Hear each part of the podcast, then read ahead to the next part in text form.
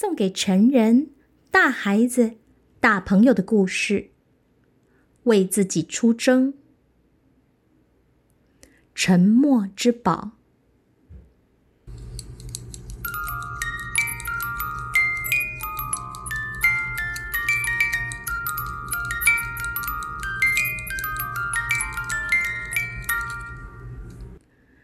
匹马单枪一个人，武士小心的把头伸进城堡的大门里，他的膝盖有点颤抖，发出声响。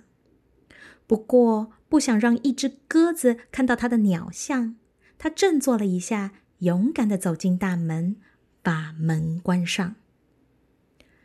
一走进城堡，他就后悔当初没把剑带来。然而，梅林保证过，城堡里无龙可图。武士相信他。他走进堡内宽阔的前厅，四处张望着。除了三张地毯之外，厅里没有其他的家具。他坐在大壁炉前的地毯上，炉里的火熊熊的燃烧着。很快的，他发现两件事情：第一，这个房间看起来好像没有门通到城堡里的其他地方。第二，房间里有股古怪的、全然的寂静。他吃惊的发现，连壁炉里的火并没有发出噼里啪啦的声响。他以前认为自己的城堡算是安静的了，特别是茱莉亚跟他冷战了好几天的时候。可是。那种安静和这里的不一样。沉默之宝真是名副其实的，他从来没有觉得这么孤单过。突然，身后响起了一个熟悉的声音，武士吓了一大跳。“嗨，武士。”武士转过身，很震惊的看到国王从房间的另一角向他走来。陛下，他吸了一口气。我刚才根本没有看到你，你在这里做什么？和你一样，武士，找门出去。武士四处望望，很困惑。我没有看到什么门呢。人。要在了解以后，才能真正的看见。国王说：“等你了解到这个房间里有什么的时候，你就可以看到通往下一个房间的门了。”但愿如此，陛下。武士说：“我真的很意外，在这里看到你。我听说你去参加圣战了。”国王解释道：“那是官方发布的说法。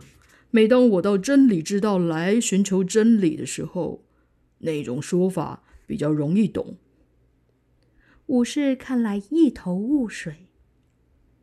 人人都知道圣战是什么，国王说：“可是很少人了解真理。”对。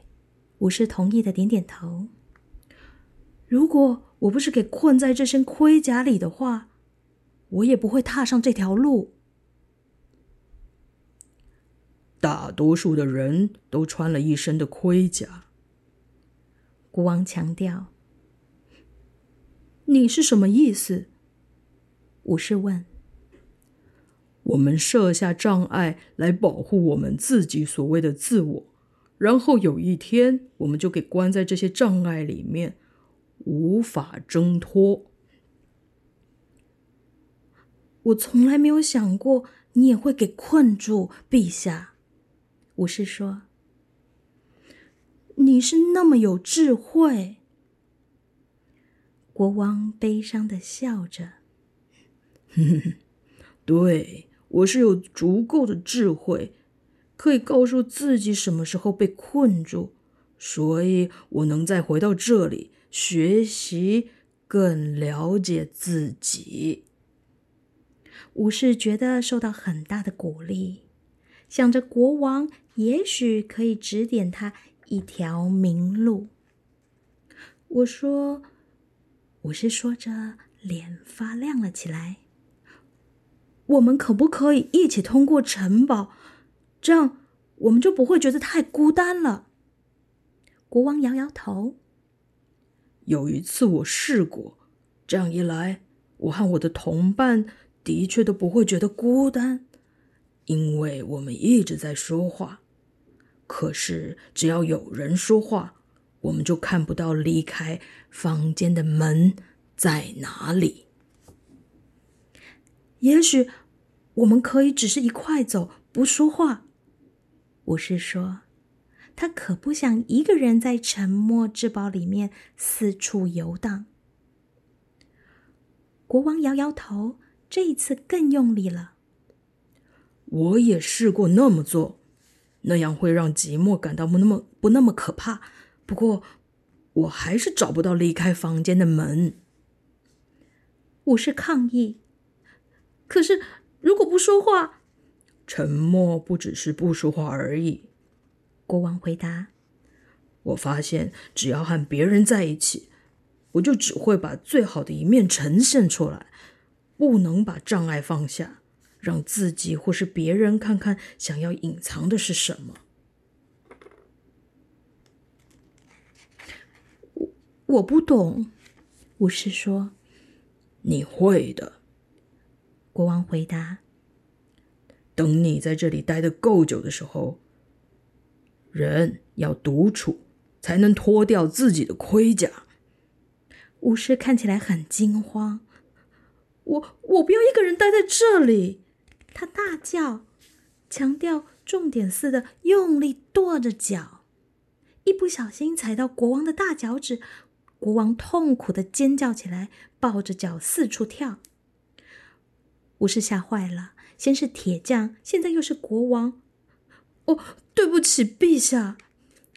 武士抱歉的说。国王轻轻的揉着他的脚趾。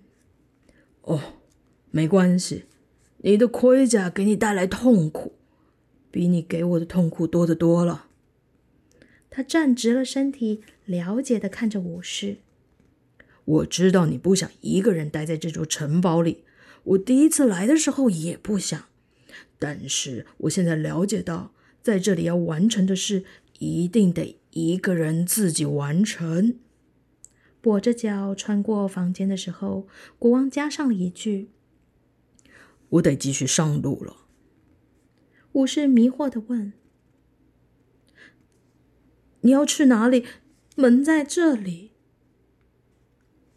那扇门是入口，国王解释。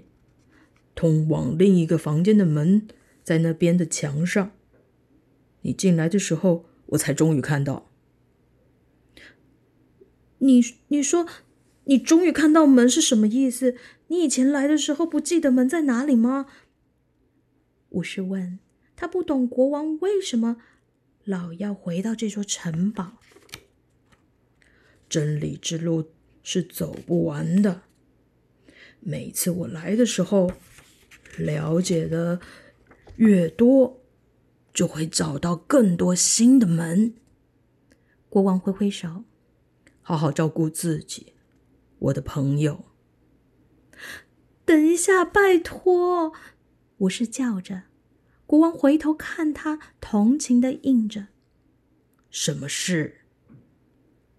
武士很清楚，他没办法动摇国王的决心。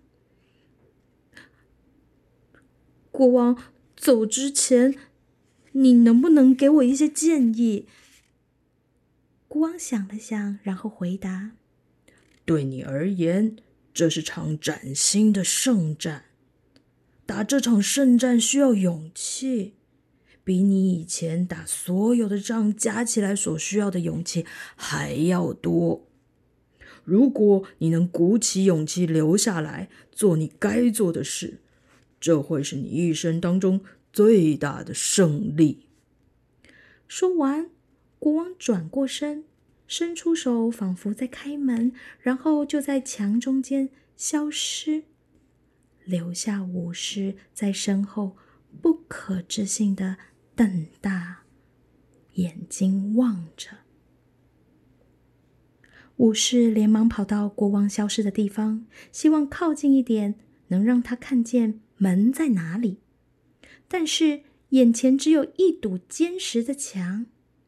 他开始在房间里面走来走去，听到的声音只有自己的盔甲碰撞的回声。